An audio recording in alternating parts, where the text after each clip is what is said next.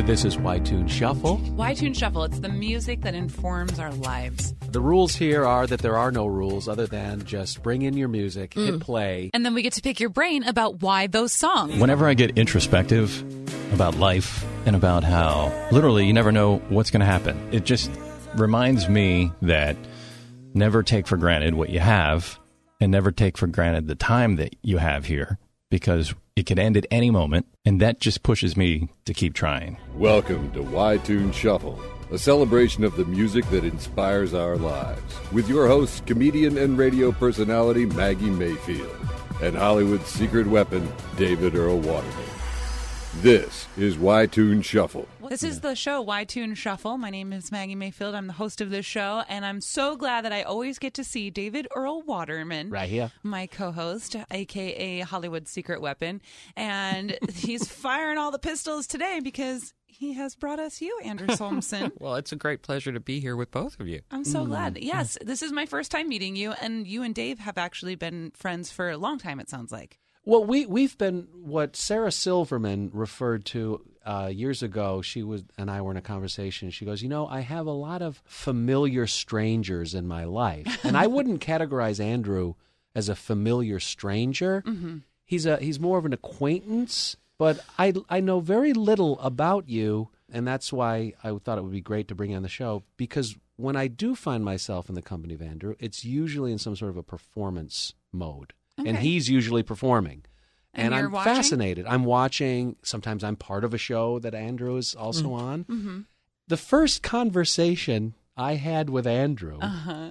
was in one of those moments where a bunch of comics and actors are kind of milling around and really not using their filter so much, maybe. and uh, I mean, Andrew, why would they? Yeah, yeah. I mean, yeah, comics, mm. whatever. And, and Andrew and I struck up a conversation that had to do with Andrew being accosted by a meth addict. And do you remember? Oh, yeah, vividly. Yeah. Well, can we start with that? This mm. was the first, this was my introduction to Andrew Salzman. I mean, the story is fairly... It's It happened about, I guess now almost thirteen years ago, mm-hmm. July seventeenth, two thousand four. I was going to the Improv at six thirty on a Saturday.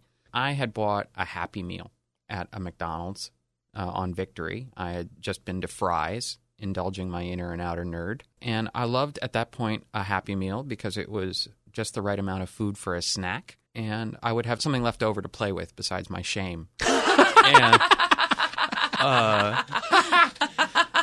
Uh, That's so true. But so I had to stop short on Laurel Canyon. I was going over Laurel Canyon, heading into West Hollywood, mm-hmm. and uh, I had to stop short on the valley side of the hill, and the cheeseburger fell onto the floor. And so I pulled off onto Mulholland and then immediately onto a little side street called Mulholland Terrace. And I know that street fairly well because I had a couple of computer consulting clients up there. It's right there at that intersection of Mulholland and Laurel Canyon. And I pulled into a little turnaround. And uh, was just sort of cleaning up my car. And I had opened the driver's side door. And when I did that, just so I could lean the other way to grab the stuff off the floor, there was a guy behind the gate of his house that fronted on this little turnaround. And I could see him through the gate. And he was shirtless and spraying himself with a giant garden hose, mm-hmm. like just right in the face like this, you know, just like that, right in the face. Mm-hmm. You know, six thirty on a hot day, I didn't really think much of it. Guy do what he wants to do at his house, you know? Right. And then he started arcing the water up over his gate and into the open door of my car. No! Again, I thought it was an accident. What makes you think somebody's doing that on purpose? So I moved. I moved along the road a little ways, and he followed me along his property line and kept spraying water in my car. And totally intentional. Yeah. Oh, yeah. yeah. And now you know it's intentional. You know. Yeah. And so I said something witty like, hey, quit spraying water in my car. And he came out of his gate, just started running at me. And at this point, I thought we were still about to have words, but he grabbed me by the shirt and started to try to pull me out of the car. What? Now, at the time, I was about four hundred pounds, so I had a little gravity on my side. He couldn't pull me out, but he jumped in through the open door and just got on top of me and started wailing on me. Oh, my God. Mm-hmm, yeah. Mm-hmm, yeah. Mm-hmm. Uh, what did you do? I started yelling, hey, help. You didn't punch back? Well, I, you know, I'm just trying to get him off of me, mainly. Right, yeah. And I'm not a punch back kind of guy. Sure. I don't know. I kept thinking about it. Like, I had a Leatherman in my backpack next to me, mm-hmm. you know, that I can one hand open. It's a big knife. I kept thinking to myself, do I want to add a knife to this? Do I want to add a knife to this? And wow. I said no. What know? What a good, I mean, yeah. that, talk about presence of mind, you yeah. know, because a yeah. lot of times, even with law enforcement yeah. and military, your your weapon gets taken from you, buddy, and it's a whole. It also, I think, would have escalated the situation in a way that would have made it hard for somebody to figure out who was responsible. So he's wailing on me, and I'm yelling, help, call nine one one, help, call nine one one. He doesn't like that I'm yelling, so he put his hand over my nose and mouth, and I couldn't breathe. So I bit him, and he says, you bite me, I bite you. And he leans down, and he bit my nose really hard. I don't know if you can see, I still have a scar. Oh, my God. Mm-hmm. And uh, mm-hmm. and he, it's where I realized things were really going south. And so I took my foot off the brake. The car was still in gear. I didn't want to go down into Mulholland blind because I thought I'd get hit, but it seemed like a decent option at that point. Yeah. So I started to roll the car, and that really upset him, and he started hitting me harder. And I said, why are you doing this? I'm not hurting you. I'm not hurting you. And he kind of came to his senses and got off of me. And went up the street where he had some previous beef with some people who lived up the street, and he broke into their house and started beating them up. What? But when he got off of me, I took my car around the corner, and I called the cops, and the fire department showed up first, and then the cops. And then, do you know Jason Nash? I do. Jason Nash lived on that block. I don't know if they still do or not, but he and his wife lived on that block, and his wife actually saw the ruckus in the other house. Okay. And came down the street because she had seen all the cops, or she'd heard all the cops arriving, and I think she thought there may have been an accident or something. There's often accidents at that intersection, and, and she's yelling at the cops, you got to come, you got to come, this guy's breaking into a house. And so the cops all ran up the street, and they got him out of the house, and they brought me up the street to identify him, and then they put him in the ambulance they had called for me because there had been people in the house who had been hitting him with firewood that they had grabbed. Wow. I went and got treated, and then I, you know, I pressed charges, and I sued him. He turned out to be this crazy rich guy full of drugs. Mm-hmm. Wow. I went through the whole thing with the legal system, and but a year later, I found out I had given myself a hernia trying to get him off of me. Mm. Oh, wow. A ventral hernia, which is right in the middle of my abdomen. Mm-hmm. I went to the doctor. They said, we want to operate on you, but you're four hundred pounds, and we want you to lose some weight first. And as a four hundred pound guy, you're always on the verge of losing weight. So you, I said, okay. And then I didn't really think about it, but it just kept getting worse and worse, and I kept gaining weight. By two thousand eight, I was five hundred twenty-five pounds. And by two thousand thirteen, the hernia had gotten to the point where I was having episodes of pain that were lasting two, three days that I, I couldn't leave the house. Wow. I finally got myself to an E R, and they did a C T scan, and this is now twenty thirteen. At this point, I'm about four eighty. And this very stern-looking blonde lady doctor comes into my room at the E R, and she says, Mister Salmson, you have a very impressive hernia. And very impressive. There is nothing a fat guy likes more than impressing doctors, trust me. Mm. And so they scheduled surgery, and they, even as impressive as they thought it was from the C T scan, they had no idea. When they opened me up, what they found was that about It was fifty percent of my small intestine, about eighty percent of my large intestine had come out through this two-inch hole in my abdominal wall oh and was just God. resting under the skin. Oh. It was like a time bomb. I'd li- wow. lived with that for at least five years, and it was ready to kill me at any minute. So, so was, this this this experience, mm-hmm. the, our, our introductory story, hey, what's going on with you? Well, you know, I don't know how we got into that conversation. Well, it might have it, just happened at that point. It, yeah. it, it stuck with me, and today you sit with Maggie and I here on Y two Shuffle. And what do you weigh right now? I'm about two oh five. Looking great. Yeah, you look fantastic. I mean, it, well, it's been a journey. Yeah. It's been a journey. And, and do, do you conclusively believe that this incident, this, like all of us sort of are aware of the fact that life is precious, and at any given moment, something horrific could happen, and it indeed did to you? Yeah. And, uh, and do you subscribe to the fact that this is the silver lining to that, or would it I have happened? I think so. I mean, I honestly don't know what would have happened if it hadn't happened. I was very lucky as a fat guy. I was very lucky as a person who was, I was once described by a doctor as malignantly obese. That's a, a level above morbid. Uh, but I, my blood pressure was one twenty over eighty. My cholesterol was one sixty.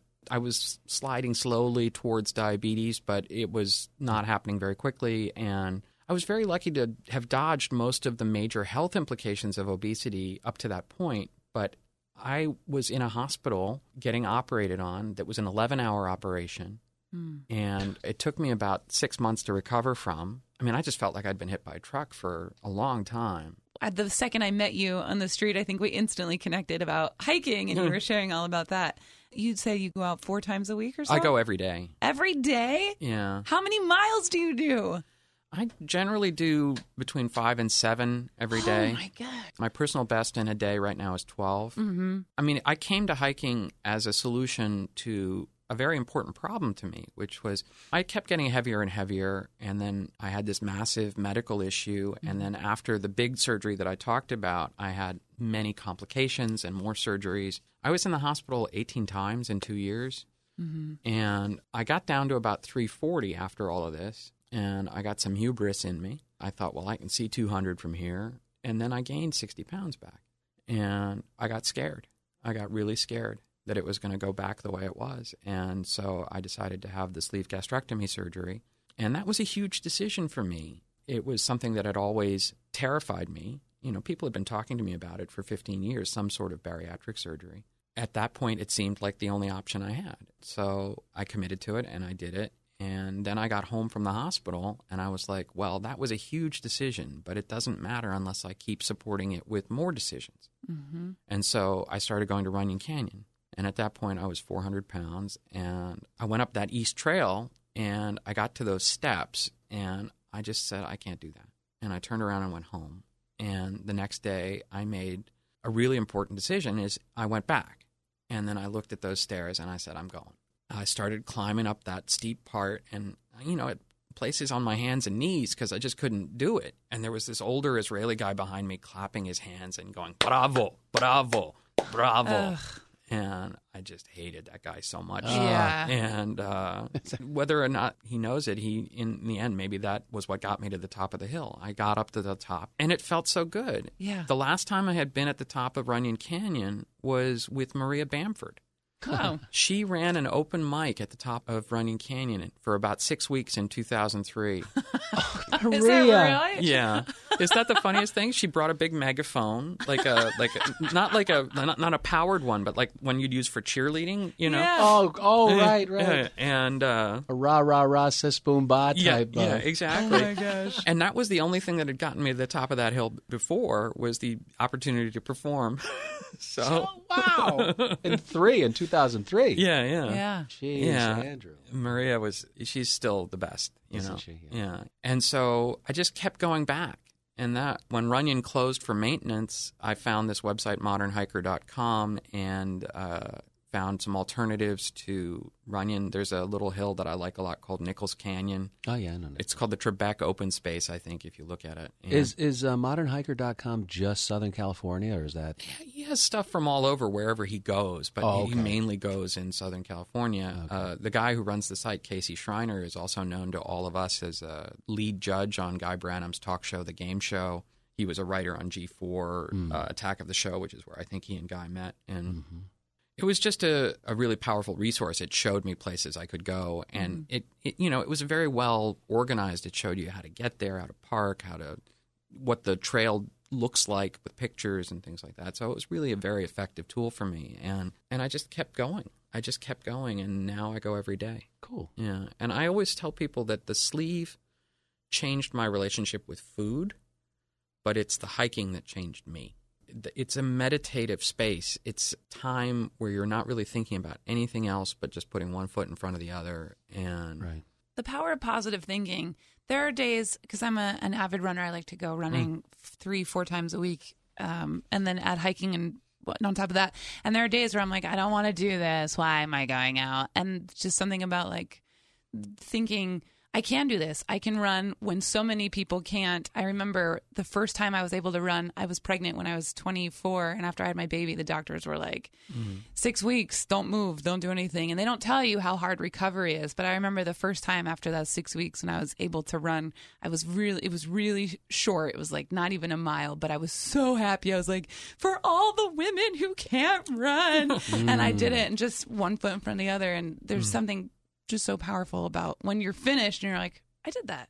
Well, now I can do more things. Yeah, yeah, I think that's it was it was very meaningful for me for a lot of reasons. And one is I'm a guy who pays attention. Mm-hmm. and there's so much to see up yes. there. You know, I hmm. um, I started out just sort of trying to figure out what all the plant life I was looking at as, and then I'd see these crazy lizards rolling around. Yeah. And then I've started now doing, I see hawks all the time. And the hawks I find very meaningful. I really love seeing them, the mm-hmm. red tails that, that sort of populate the L A parks. Mm-hmm. And the other day I had this amazing experience where I was on a ridge line behind Mount Hollywood in Griffith Park, and there was a red tail just, they call it kiting. He's hovering in the breeze. He's mm-hmm. he's staying still in relation to the ground. Mm-hmm. And but he's constantly moving his wings and adjusting, but his head stays still. And he's looking for prey. Mm-hmm. But he was ten feet from me. You posted that. Yeah. That was incredible. Yeah. That, I mean, I'm surprised you're not winning some Pulitzer on that. That was a grab. This is an amazing video. The video's on YouTube, yeah. So he was like ten feet from me, and he's just ignoring me. And I was just, I've never been happier to be ignored feet, in my life. Yeah. Yeah. And then he got down even closer. He was about five feet from me. And then he spotted what he was looking for, and he just took off, and I caught a little bit of video at the end where he's got what it was he was catching. You got to mm-hmm. see this, Maggie. Yeah. yeah. It's pretty phenomenal. That's great. It's on YouTube under my last name, okay. youtube.com slash Solmson. Songs. Man, you've got some interesting ones. I, I cannot wait for this. Yes. Mm-hmm. Here we go. Song number one. Sometimes the light don't shine. Sometimes the light don't shine. Why? Sometimes the light don't shine. Sometimes the light don't shine. Mm-hmm. Rehabilitated. Some say the only way to ease the pain is getting down and pray. There must be no guru, no teacher for me. I got no faith and no fantasy. I went too many, one line too long. So many mornings already gone wrong, baby. Been so long. I mean... So who is this? That song, that song is by a, a British band called Alabama Three, mm-hmm. and they're probably most well known in the United States as the people who did "Woke Up This Morning," the theme from The Sopranos. Oh, okay, yeah. yeah. Right. But that song is on the same album, uh, which is called "Exile on Cold Harbor Lane," mm-hmm. and they're these three tall, skinny, white British guys from Brixton who think that they're Baptist Holy Roller preachers from Alabama. Uh-huh. They call themselves Reverend D. Wayne Love and things like that. Uh-huh. I mean, and, and but that particular song is called Rehab. It's a very knowing and pragmatic song. Mm-hmm. You know, sometimes the light don't shine. That's the time you got to open your eyes. Mm-hmm. And it's a song that I, I've come back to in my life over and over again when I need to make a change and when I need to make a decision that's going to be good for me. I have a friend from work a long time ago, and she said an incredibly valuable thing to me, just sort of off the cuff. She said, most unhappiness results from confusing what we want with what we want right now. Ooh, mm. That's going to sit. I'm going to think about that. Isn't that an amazing thing? Yeah. yeah. And she ran triathlons, this one. So, okay. Yeah. That song is, you know, the lyrics are so amazing. He's talking about how he doesn't need a guru. He doesn't need God. He needs change. Mm-hmm. And the only way to make that happen is to look inside. Do you remember who introduced you to this song? I had heard Woke Up This Morning on one hundred twenty minutes. They played it like once or twice, and I fell in love with the band, and then that song really spoke to me from the album. Mm-hmm. Um, Did you hear this before the incident with the garden hose? Oh, I don't know, to be honest. I have to. I think it's a nineties song, so okay. I, yeah, I, I think I heard. I mean, when did The Sopranos first start? Because I heard it a couple of years before that. Yeah. Oh, you were aware of this band before? Yeah, oh, yeah, yeah. Because I, I, I knew them when. Well, yeah, I was pretty religious about watching one hundred twenty minutes mm-hmm. on M T V, mm-hmm. and what I would do is I would videotape it, and the songs I liked I would dub down to audio cassette. I made these, you know, mixtapes, and I do custom art for them I've and everything. What happened to the mixtapes? Yeah. I have them still. Oh, you did? You, yeah, you, yeah. You, how do you play them? You know, I went on Spotify and just found some of the songs that made the same. Yeah, yeah. made the same sort of mixes. I have mixes on my Spotify called Climb and Glide and. Oh, cool. Uh, there's one particular mix called one hundred twenty minutes tapes, which is most of the songs from those tapes. Okay. Yeah. That's cool. Quite an avid yeah. music collection yeah. and yeah. connection, too. Yeah. yeah. I guess what I'm just trying to wonder is, you know, you said that this helps you make important decisions or helps you make the, the best decision for you. Mm-hmm. What was maybe that first decision you were trying to, like maybe college or girlfriend stuff or... And this is this song in particular has always spoken to me on the subject of food and eating. Okay. I mean, I was five hundred twenty-five pounds. Yeah. And you don't get to that point unless you eat to and past the point of pain over and over and over again. Mm-hmm. And I just sort of came to this thinking that a couple of days ago on one of my hikes, I just sort of was thinking about it. I had a, a kind of cancer of the appetite. My feedback system was broken. Whatever it was that says you're full, you don't need more food, just didn't work. And uh, and the surgery has been the most freeing thing in a way, because my my thoughts were always dominated by food. What am I going to eat next? What am I going to put in my mouth next? And since the surgery, that feeling has been lifted in a very strong way. Like, that's great. I still yeah. have the psychological aspects of that addiction, if you want to call it that, but it was the physical sort of wind I was sailing against where I was always hungry all the time yeah. is gone. Mark Maron talks about that a lot in his podcast, W T F, about the food addiction. And mm-hmm. he's like, you can be addicted to cigarettes and quit, and you can be addicted to alcohol and quit and just stay away from it. But food, that's hard because you have to eat to live. Mm-hmm. You know, it's something that you have. It's a vital resource. Mm-hmm. Yeah, that, yeah. That's But at the same cool. time, every time you put something in your mouth, you have a sense of whether it's a good decision or a bad decision. Mm-hmm. You're not fooling yourself. Mm-hmm. You know, you can ignore what you know. Do you know what I mean? You yeah. can say that the momentary... I'm just thinking of all that Thai food I ate last night. For me, it was junk food. I, yeah. I ate a lot of fast food. It was fast. It was yeah. easy. I didn't have to get out of the car. And if you eat it every day, it tastes good. What's yeah. a typical menu and a typical day for you, Andrew? For right, for me right now? Yeah, and I'm asking because, I mean, I'm fortunate, I but mm. I, I have a very large... And my doctor told me your midsection is too big, mm-hmm. and and I, I would like to get it. If you if I'm not sucking it in, I'm standing up right now, listeners. Oh, stop it! But that's real. That's that's yeah. that's real. Yeah. If I didn't suck it in, I, I've got a pot belly. Yeah. So in, in any event, you're, well, you're I mean, the surgery does change dramatically the way you eat by virtue of it being well, life threatening. Well, the, the the sleeve gastrectomy takes your stomach and reduces the volume to about fifteen percent of what it was before. It does stretch out over time and get a little bigger. When I first sort of started eating after the surgery, I could eat half a scrambled egg. But what I eat now mainly is two, three hundred calories at a time, mostly protein, a little bit of vegetable and fruit, and I do that six or seven times a day. Yeah. What yeah. would be a plate? What would be a, a I start plate every, number three, for example? Well, I start every day the same way. I have four ounces of cottage cheese and two whole wheat crackers, and it is really frightening how much I look forward to it. um, but uh, you know, that's my breakfast, and then through the day I will have, you know, cheese and crackers or a cheese stick or a protein bar or a little bit of beef jerky. Okay. Or, yeah, uh, that's not terrible. Yeah, and then... Uh, coffee? A coffee drinker? I have one or two cups a day. Not always, but uh, I don't mind a cup in the morning. I make it with my cottage I'll let you cheese. Continue filling out the form, sir, and we'll see you in a moment. yeah. Okay, all right. Yeah, and then... Um, You know, I pack snacks with me for my hikes. I do try to – again, it's one of those things you kind of stay on top of because you can't, hydration is the other thing. I mm-hmm. got one of those hydration packs. So the Camelbacks? That, yeah, yeah. Yes. It's not a Camelback, but it's like that. Yeah, and, similar. And uh, because so I can cool. only drink about six ounces of fluid at a time. So mm-hmm. I, I have to really stay on top of getting water mm-hmm. in me if I'm out in the hike, on a hike in the heat. The twelve-mile day that I was talking about, I went through four liters of water. Wow. But that's the one thing I think I really, really miss. From the old days before I had the surgery, the only thing I can really say I miss is that feeling of pouring a quart of cold beer or Gatorade into mm-hmm. you. That I can't do anymore. But the rest is so good. Yeah. You know, I'm not worried about it. I just don't care about food the same way. It's just not – I could take or leave cigarettes. I could take or leave alcohol. I could take or leave drugs. I just didn't care about them the same way I cared about food, and now I, I don't. And that takes a lot of – emotional work too, I think. But the mind-body thing is there.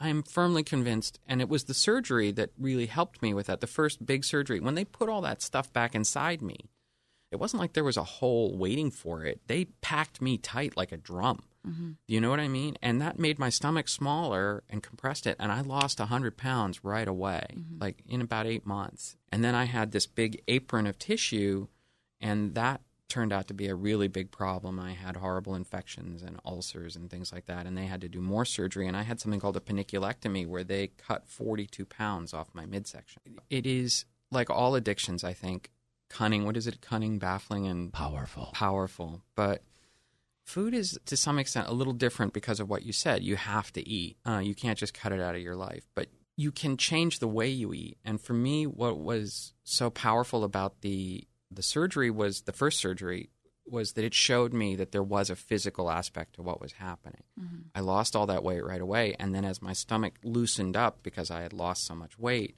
the appetite returned. And that was something that told me that, yes, the sleeve is the right surgery for me. Yeah. Yeah. I don't want to f- make you feel like we need to continue talking about this. And it, I yeah. mean, it sounds like it's a really big, important part of your life. But I know, you know, most people, we all have layers. So if mm. you don't feel comfortable. No, continue, no, please. I feel like, you know, this is Hollywood and we're all so obsessed with the way that we look or present ourselves. Absolutely. And so but I just that's don't. Been such an education because yeah. I am now a fifty-year-old white guy. Mm-hmm. I am I am I've become invisible mm-hmm. in ways that I was never when I was five hundred pounds. When you're five hundred pounds and you walk in a room, everybody's got something to say about it. Mm-hmm. Mm. And I, I used to say that it gave me a particular insight into what it's like to be a woman. Everybody feels entitled to comment on your physicality in some way. Mm-hmm. Did it make you feel like you had to be the funny guy? It made me feel like I had to be the smart guy. One of the things I realized on one of my hikes was how much of my personality was developed in opposition to people's stereotypes of fat people. Mm-hmm. I'm painfully aware of personal hygiene. You know, I don't want to be the smelly fat guy. I was, sure. You know what I mean? Like yeah. all of those kinds of things. And people's ideas of fat people as somehow slovenly or uh, slobby or, la- or lacking will. Do you know what I mean? Yeah. And, and my argument to that is that you have to be incredibly incredibly strong to be five hundred pounds. You have no idea. Interesting. And, and what I've learned how to do is to aim that strength in a different direction. I'm just an average white guy now. I just walk in someplace and nobody notices. I just, I, I used to, I joke about it. You know, I, I think I'm going to start stealing stuff. Like, 'cause you know, nobody's paying attention anymore. Mm-hmm. And and that's for someone who does crave and need attention, as most performers do. Mm-hmm. That's a different thing to deal with, too. Shall we uh, dig into song number two? Sure.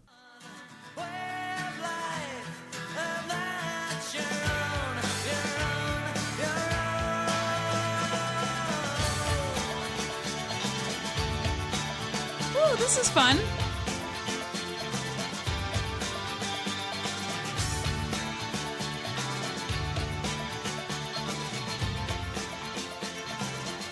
Has kind of like an Irish rock mm. feeling to it. This is a band called The Levelers. Uh-huh. Um, they're well known in England. They're a, they're sort of like a combination of, I don't know, The Clash and uh, yeah, the kind of Celtic thing that you talked about. Yeah. They're they play a lot of like they're punkers. They, I mean, they're really they they really are very sort of you know very lefty liberal people, and they they play a lot of squats and things like that. They're famous for it. And mm-hmm. the song is called One Way. And it, it, there's one way of life, and that's your own. That's the, the lyric. My father, when I was younger, took me up on the hill. It's this magic song that pushes me forward into a very sort of motivated place. Is this on one of your playlists? Yeah. Oh, absolutely. Yeah. yeah it's on my climb playlist. Yeah. yeah. Okay. The thing I remember so vividly about this song, I'd always loved this song, and then I went to the WOMAD Music Festival with Peter Gabriel. Uh, and I guess I wait, you say, went with Peter Gabriel? Peter Gabriel was performing. He was performing. Oh, I was like, wow. Well, he put together a great big festival, yeah. and there was uh, called WOMAD. I think it was World Music something, and it was him and Arrested Development and Midnight Oil. Was this over? This was in the U K. No, this was. I went to it at Meriwether Post Pavilion outside Washington D C. Okay. It was, a, I think, mid nineties. I want to say okay. like ninety-five, ninety-six, mm-hmm. and there were just a lot of wonderful bands on it. And there was a second stage with The Levelers. Oh, cool! And I knew about this song, and I loved this song. And then I went to the. And it's the most sort of, I mean, I, I hesitate to use this word because it has maybe the wrong connotation, but it was a kind of orgiastic experience. There was a thousand people in front of this stage, and we were bouncing up and down as one person. Yeah. Mm. It was the most incredibly connecting and powerful musical experience. And they had some guy out there, like, dressed like he was all in fluorescent colors and playing a didgeridoo. And, and it was just, it was, you know, it was very, it was, you know, sort of shamanistic in its own weird way. But the song itself just means so much to me because it's just about find your way and do it. You know, yeah. it's a, it's, there's one way of life and that's your own. Wow, that's really good. I like that. Yeah, good stuff, Andrew. Mm-hmm. Yeah, good stuff. I was cool. living in Boston, sorry. Yeah.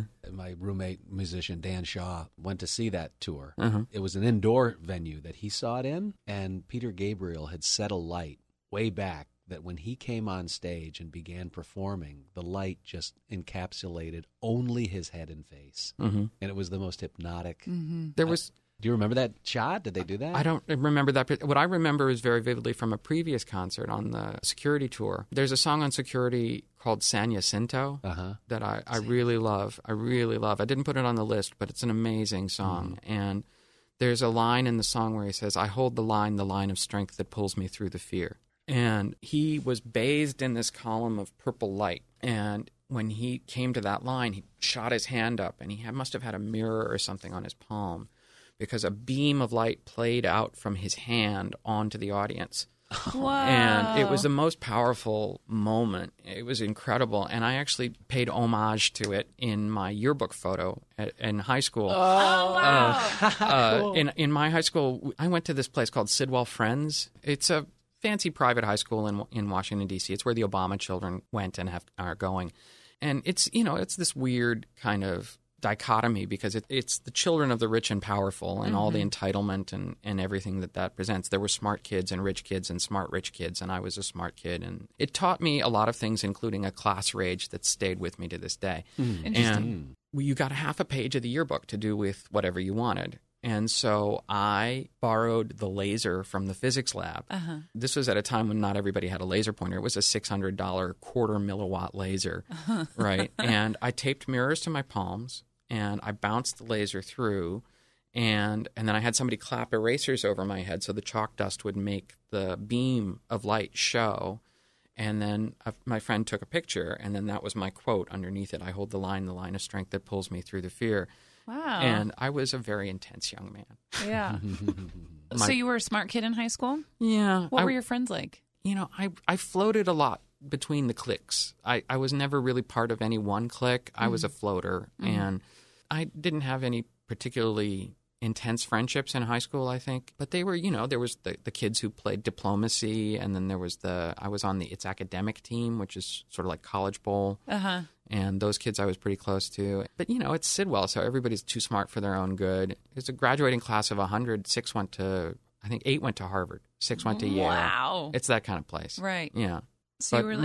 my, my real friends in high school were actually on the grounds crew. I shared a love of motorcycles with a particular guy named Steve. What? And when I was senior year in high school, I bought a, a Honda Hawk four hundred. Nice. Did and you that... rev the engine really loud? Were you one of those? No, no. I hate loud pipes. Uh, Some the motorcycle people will tell you loud pipes save lives, but I think they, they annoy more people than they save. But um, only at seven thirty in the morning when no. they pull up to the seven eleven across the street from my apartment. Just saying. It's a very specific yeah. example.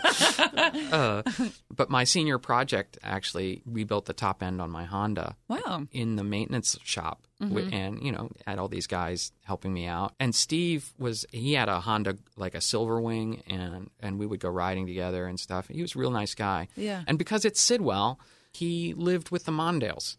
He lived with Walter and Eleanor Mondale. Oh, my God. I, like a guest house? Me, yeah, really, yeah. He was vice ad- president of the Carter administration, right? Oh, okay. Yeah. yeah. But it. This was after that. Mm-hmm. But sure, yeah. yeah. So do you still ride? No, I stopped riding about when I was about thirty. I had a Goldwing at that point, a big touring motorcycle. I is that a, is that a Har- Harley? No, it's a Honda. Okay. It's a flat four touring bike with, you know, it's like you see mom and pop on mm-hmm. on the highway with the big fairing, big with fairing. The windshield, yeah, and, and saddlebags and a trunk and right, everything right, right. like that. I had bought it with the idea that me and my then girlfriend would do some two-up touring, and then we broke up six months later, and I still had the motorcycle. Dang so. it. Yeah. But then I dumped the bike when I was about thirty in a corner on some sand, and, and I just never felt right afterwards. Sure. There's a song, again, not on the list, but a song I love called I'm an Adult Now by mm-hmm. a group called The Pursuit of Happiness. They're a Canadian group. There's a line in it. He says, uh, can't take drugs anymore, can't afford any artificial joy. Besides, what if I wind up dead in a ditch like some cheese-eating high school boy? Wow. And, and that was... That was something that informed my choice at thirty to stop riding. I I'm think. an adult yeah. now. yeah, yeah, yeah. You know it. I yeah. love that. It's a great song. So it's not like you were seriously hurt. It just sounds like you yeah. kind of laid it down. I yeah. did the same thing on Victory and Sepulveda with my one fifty Vespa, and mm. af- and that was the last day I rode that bike. It just it, yeah, and especially sand. Yeah, yeah. Now here in L A with everybody looking at their phones, I just can't see being on a bike right now. I ride a bicycle. I signed up for the West Hollywood bike share program. Yeah, it's a great deal. It's ninety nine bucks a year, and there's a bike on every corner you can just grab and use whenever you want, up to an hour and a half a day. An and, hour and a half? Uh huh. Yeah. Oh. it's the idea is that you use it to commute or to run a quick errand or something like that in West Hollywood. Oh, I, I started riding to Runyon Canyon. I, it just felt weird to drive to my hike. Yeah. Oh, absolutely. I get that. Yeah. Uh, especially when it's that close. Mm-hmm. And so I started riding a bike. I, it scares the piss out of me. Uh, Even riding a bicycle? Just in L A traffic. It's oh, just yeah. the worst. You can't ride on the sidewalk because you're going to hit some pedestrian. You can't ride in the street because somebody's going to hit you. It's. I found some routes that are sort of not very well traveled that I can feel safe on, but it just riding on Santa Monica Boulevard really scared me. It's hairy. You yeah. know? But what it does do that's very interesting for me is that it shows how incredibly parking, that just having a car and having to park it distorts your entire life. Right, you, informs you know. your entire life. I mean, it distorts, and I mean, it, we're so reliant. Absolutely, mm. that's why I have the bike rack on the on the because anytime I can use my little escape pod bicycle mm-hmm. to avoid even valet parking, which annoys me. I'm like, I'm going to spend all this money and twenty bucks. I loathe to spend money. I do not have to. I wouldn't necessarily describe myself as cheap or penurious, but I and so paying for parking really bugs me. Mm-hmm. And when I was five hundred pounds.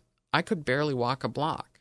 It limited me in so many ways. I average twenty thousand steps a day now. Right? Wow. Yeah, but that's great. When I was five hundred pounds, I would say I probably got five hundred steps. That was my ration of steps for the day. And that's how far I could move. Mm-hmm. And so if I couldn't park within a block of the place, I, I wouldn't go.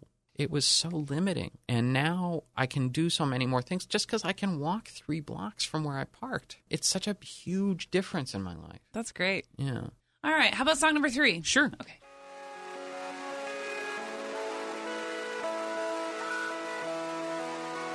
This is a song called Dave and, uh, Dave and Cowboy by Boards of Canada.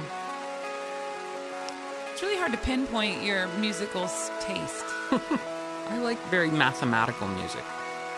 I like stuff that has a progression that seems orderly, you know. Are you a Virgo? Yes. Which means I hate astrology, yep, but I have yep. to admit that it really pegs me. I, too, am a Very Virgo. good. Yeah. Very good. September ninth. Yeah. tenth. Oh, wow. Hey. Interesting. iTunes Connection. This is cool. The song is so cool for a number of reasons. I mean, one I'm is waiting for a, it to, like, drop. It, it gets there. Yeah. The song is so cool for a number of reasons? Yeah. Um... First of all, it's a brilliant song. I love listening to it. It's a song that puts me in a very sort of reflective, peaceful frame of mind. And the video, which is playing behind you on your computer, is uh, the first half of it is footage of a man called Joseph Kittinger mm-hmm. in, uh, I think, nineteen sixty or right around there. He was in the Air Force, and they were testing uh, these uh, high-altitude ejection seats. Wow. And so they needed to know if a man could survive a fall from one hundred thousand feet under a parachute.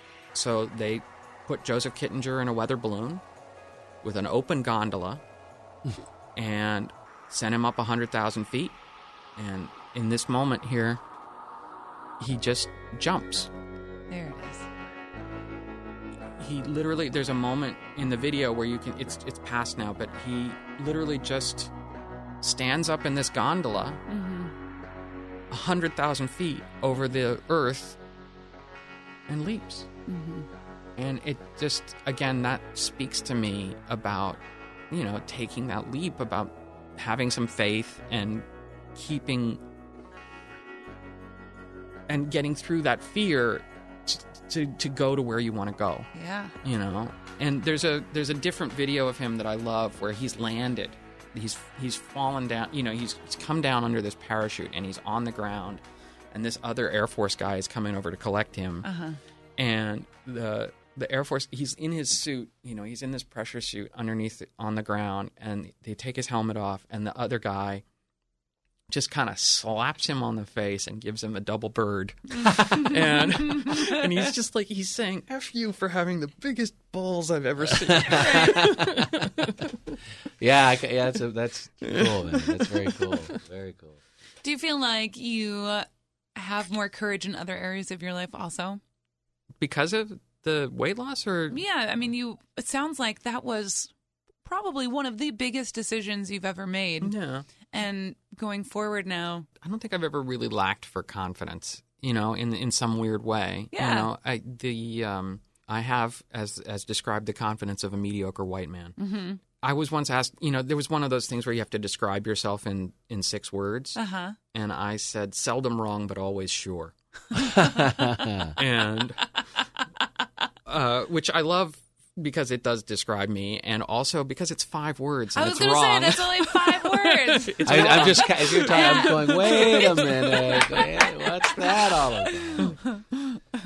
That's good. Yeah. All right. Well, mediocre white man. Uh, I like these songs so far. Oh, I'm glad. Yeah. It's interesting that your choices aren't from the U S So far, well, there's two mm-hmm. British bands, and then you said Canadian. I don't know if Boards of Canada is actually from Canada. I think okay. they're not from, I don't know where they're from. Yeah, not, I, that, not that they all need to be U S artists, but. Yeah. And just, this artist that you're about to play is a British artist. This is Stone Roses. Hey.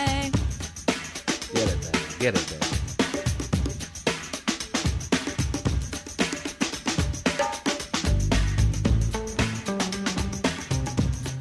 Do you know this song? No, but it's cool. It's called Fool's Gold. I've gotten a few of those.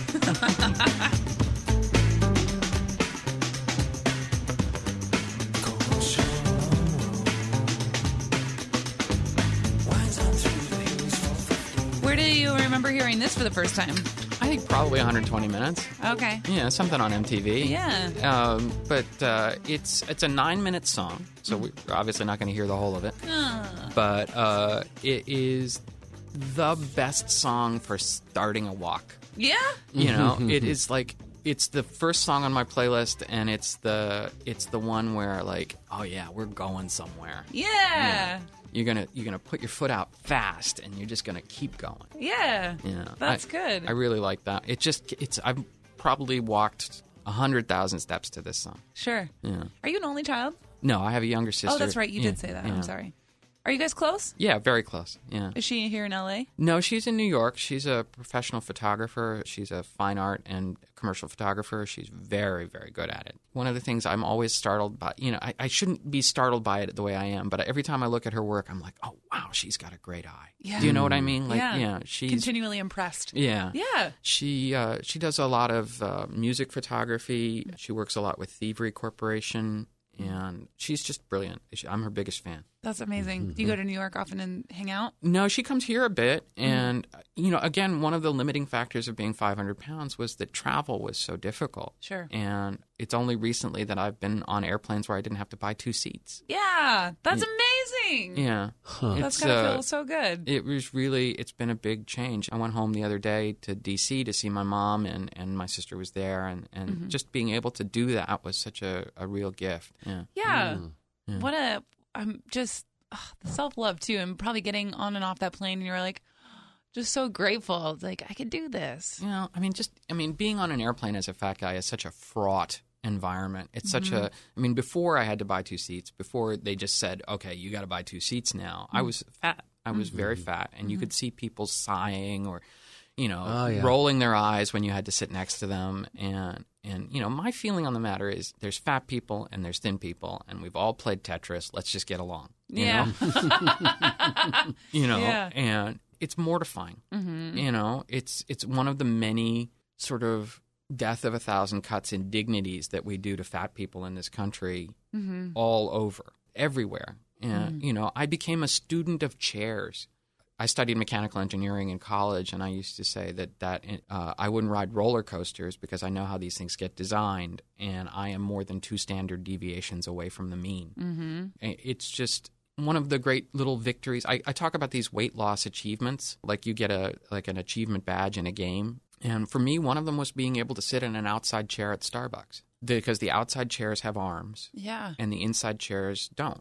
Yeah, and the chair with arms is the natural enemy of the fat guy. If I wanted to sit outside at Starbucks, I'd have to go inside, pull a chair out, assume that people wouldn't think I was trying to steal a chair, and then I'd be sitting on the out in the the outside chairs are lower. So if I was sitting with friends, I was always sitting higher than all of them, you know. And it's just one of those little things where you don't even like. I I had to buy a car.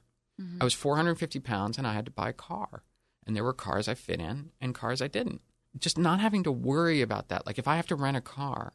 Is there a car I'm going to be able to fit in there? Yeah, I bought clothes at Target the other day. Yeah. You know, every store I bought clothes in for the last thirty years has had big or tall over the big and tall over the door, yeah. and I know which one I am. Yeah. You know, to be able to walk into a Target, I bought this T-shirt at Target the other day. It's it's a stormtrooper from Star Wars and the Death Star, but in the style of Starry Night by Van Gogh. Mm, uh, oh yeah, I know exactly what you're talking about. Yeah, mm-hmm. and it and it, I call it Starry Wars. It's so funny. I'm not a huge Star Wars guy, but I'm definitely a sucker for a Van Gogh joke, you yeah, know? And yeah. and I, wa- I wear this shirt out sometimes, and it never fa- – I got three compliments on this shirt from T S A at Oakland the other day. Yeah. oh, awesome. You know?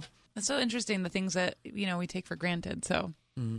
See, what's what's Run next along. Then? Song number five. Oh, here we are. We're in the eighties now. No, no, no. Okay. This is very consciously evoking the eighties. Okay. This is L C D Soundsystem. I was curious about this. Yeah. yeah. I was uh, yeah. At a...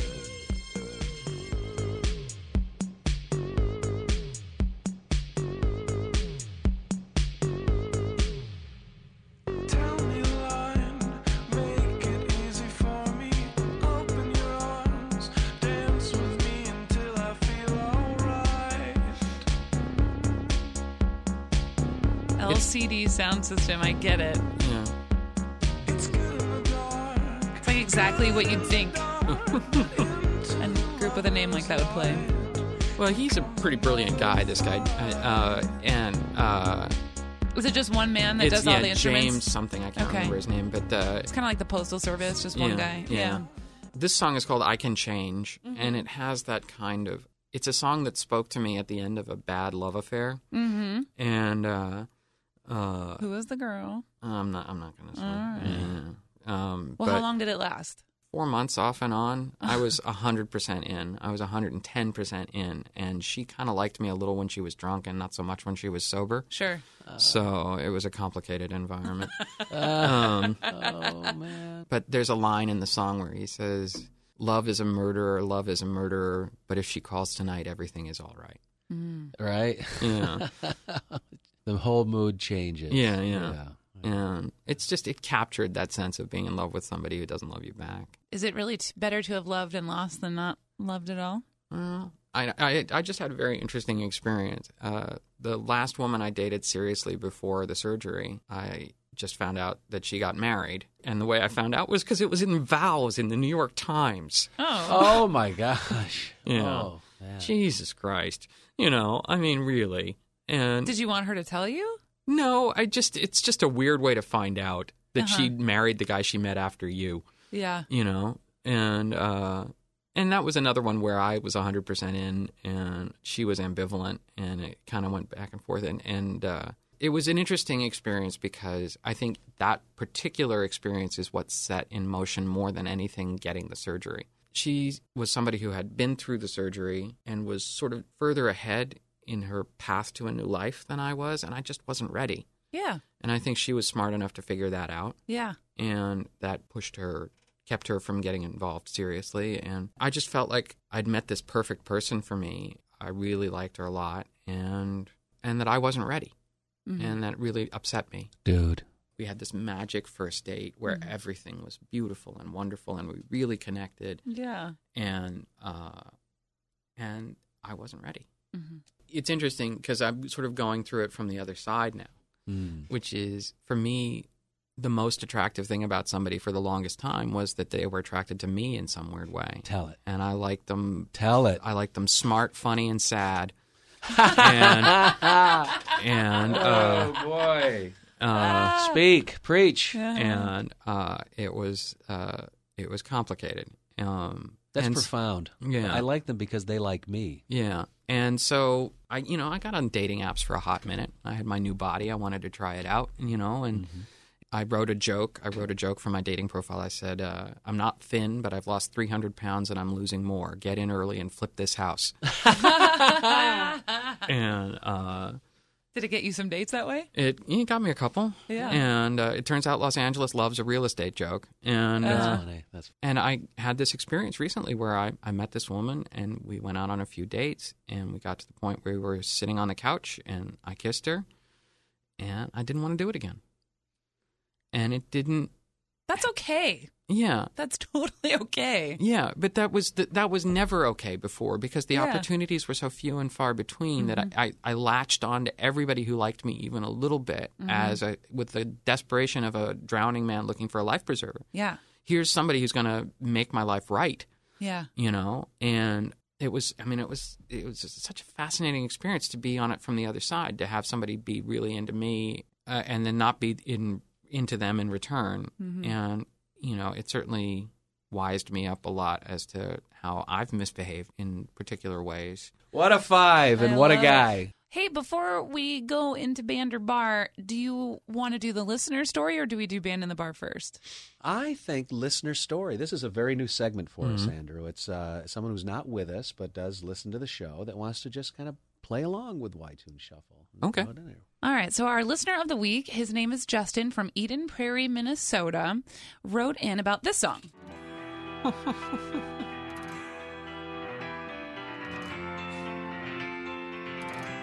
You know this. Getting a recognition laugh from Andrew, and I'm getting shivers.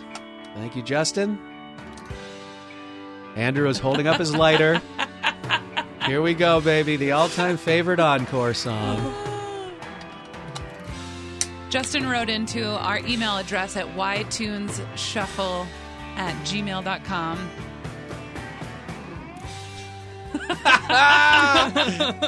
Let it ride, baby. Let it ride. He says this song makes him think about a vacation to Myrtle Beach. One of the things that makes him think about this trip, about ten years ago, he met a girl while he was working in North Carolina who was training some people there. She was from Canada. They hit it off right away. And uh, after... After a while, they had kept in touch. She came back to visit North Carolina, so they took a road trip down to Myrtle Beach. And at one point, he says, I was being driven around drunk on Jägermeister while Freebird was playing on the radio, remarking about the quote-unquote jets, he says, in the sky, because there was an air show the next day, and there were a lot of fighter uh, pl- planes practicing all sorts of their sweet tricks.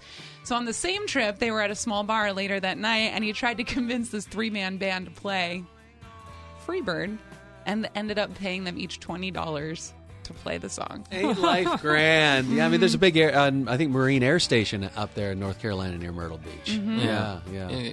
Is that Oceana? I think I think so. Yeah, yeah. I'm not sure, but I know. That's I would... where the Navy uh, fighter squadrons. Navy, uh, yeah. Yeah, yeah. So that is Freebird. Justin, thank you very much thank for that. Thank you so uh, much. That is our listener story, listener story of the week from our Tune Squad, brought to you by Your Name Here. I had the forty-five of Freebird. The which forty-five. Was, which was a four-minute edited version of the song because I couldn't afford the album.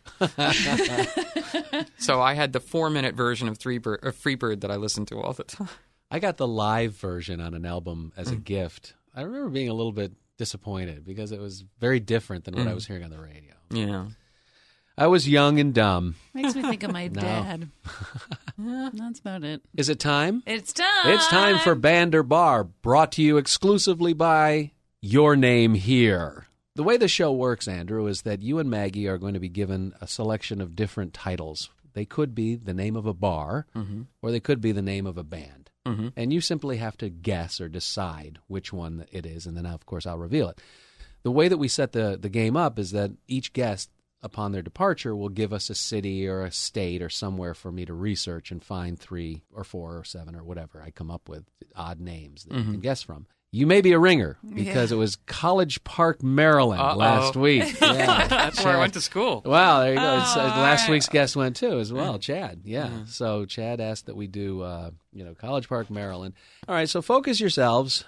Considering your music knowledge, and if you like music, chances are really good you've heard it in a bar, mm-hmm. okay? If we're in Tacoma Park, Maryland, and on our agenda is Republic, are we going to go see a band, or are we going to go have a couple beers? Republic is the first name. Is that a band Ugh. name or a bar name? So Washington, D C I'm going to say bar because there is a band called Republica.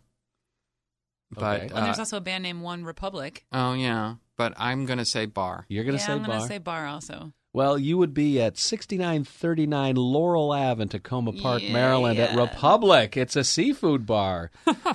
One of the comments that I chose to rip off of the internet was, been back here a few times. First time I came for dinner. Dinner was a little eclectic.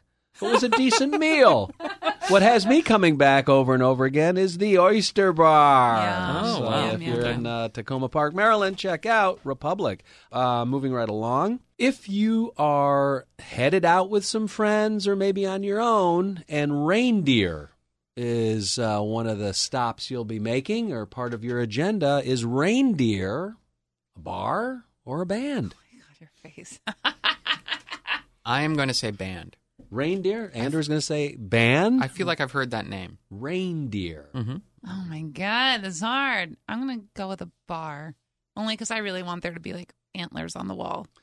Well, Reindeer, if you're a fan of M G M T or Yaysayer, yeah. Reindeer is a band. Reindeer, it's a psych pop gem with an undeniable propensity for kaleidoscope dance beats.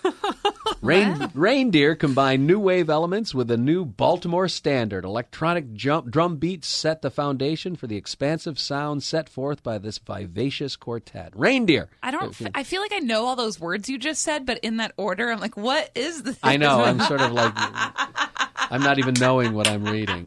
Hey, you gotta, you guys up for Sun Club? Are you guys up for Sun Club?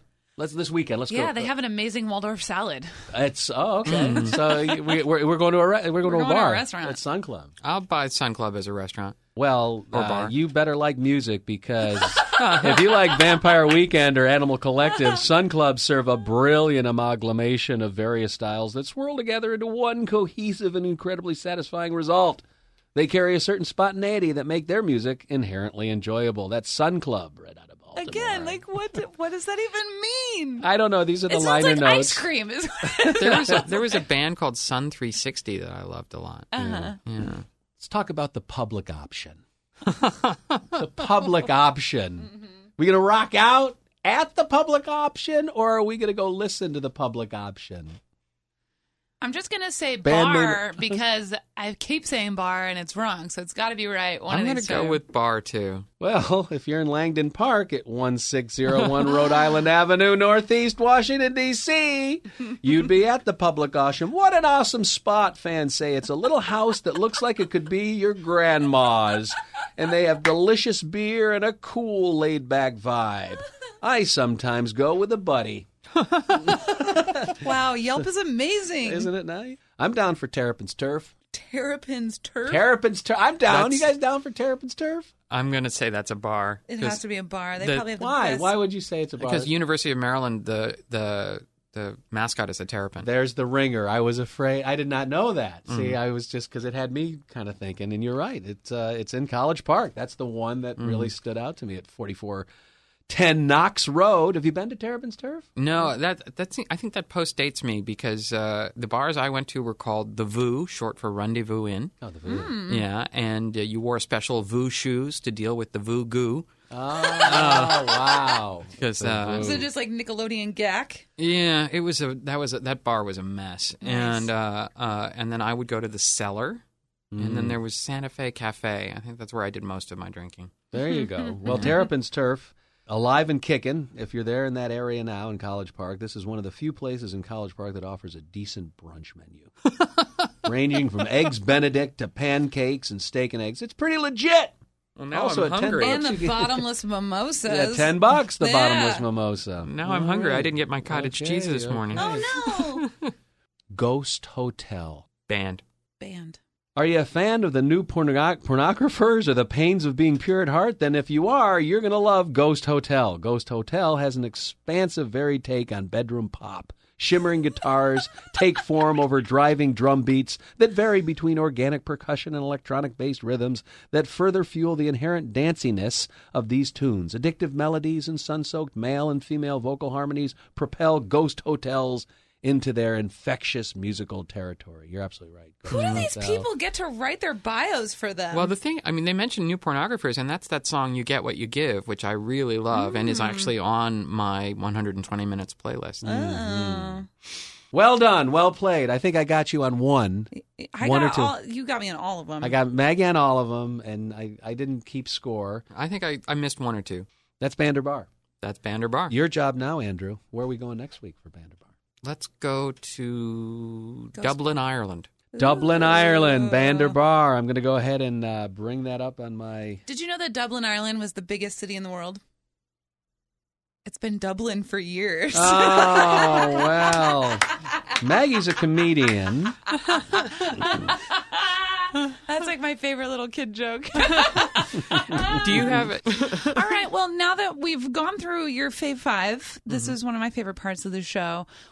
Coming current to twenty seventeen, what's a guilty pleasure of yours that you're listening to right now? Maybe if your friends knew about it, they'd be like, really? Uh, on my Climb playlist is a wonderful song.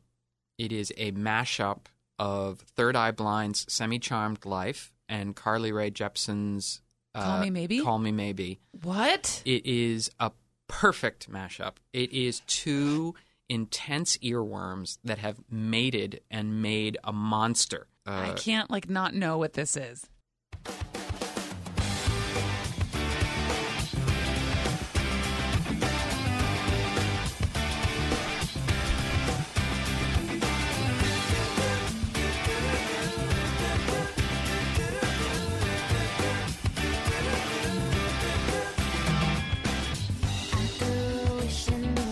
It. Wow.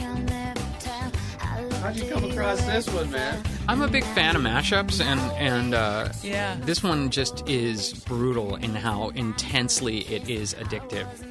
It's really well done. Yeah, it's super good. Oh, it's hard because I want to sing the Semi-Charmed Life, but she's... You're going, baby. That's really cool. Thank mm. you for sharing that. I like that song. Yeah, a lot. That's good. It's now time for another segment in the show. Andrew, what was the very first concert you attended? And what was that day like and night? Oh, he's laughing. I, like, I like that, that uh, response. When, yeah. people... when I was in the seventh grade, I guess I would have been twelve. All my friends were going to the Grateful Dead concert. No way. Whoa. And I was so desperate to go that I begged my dad to take me. And so we went off to the Capitol Center outside Washington, D C, and we saw the Grateful Dead. This is back when you could smoke in places, mm-hmm. and the Cap Center was filled with purple smoke. Just as you could barely see your hand in front of you. It was so thick with pot smoke. And we sat there and we listened to the Grateful Dead. And I was a big fan of Terrapin Station at that point, I think. seventy-eight. Yeah. yeah and, they, were, they were at Barton Hall in my yeah. hometown of Ithaca two days before or two days after. Yeah. Yeah. And then the drum solo started, and the guy behind my dad took out a two-foot bong and offered my dad a rip. And he was like, Andrew, we're going. And so we left. Trucking. We're trucking. So you didn't now see any there. Of the music? No, no. This was about two-thirds of the way through the concert. Oh, which okay. is three hours at this yeah, point. Yeah, yeah, yeah. yeah. You see a bunch yeah. of the Dead. Yeah, but I think my dad had had enough at that point. He's like, I'm already high. Contact. I- so it was just you and your dad? Yeah, yeah. Oh, fun. He was game. I was. I, w- I have to give him credit for being game. Did yeah. you see friends from school and stuff? No, we just went. I we never ran into my friends or anything. But... No, but on Monday when you saw them, mm. you were like, I was there. I was there. Yeah, yeah. For a little while. That was very important. Well, this cool. has been really fun. Thank you so much, Andrew. Oh, it was a delight. Thank um, you so much for having me. Absolutely. If fans want to connect with you, is there a way we can find your corner of the internet? The best thing to do would be to follow me on Twitter. My Twitter handle is just my last name, Solmsen, S O L M S S E N. Uh, I've been on the internet long enough that most of my things are Solmsen, except my Instagram, which is Andrew Solmsen. Mm-hmm. And I post a lot of stuff from my hikes and stuff on Instagram. And so cool. uh, I use the hashtag five twenty-five to life. It's a play on the idea of somebody being, you know, sentenced to twenty-five to life or whatever. Yeah. Instead, I'm going the other way. Congratulations on, on all of that stuff. And again, thank you for sharing your Fave Five and for taking time to oh, hang out with us. Thank you so much for having me. It was a pleasure.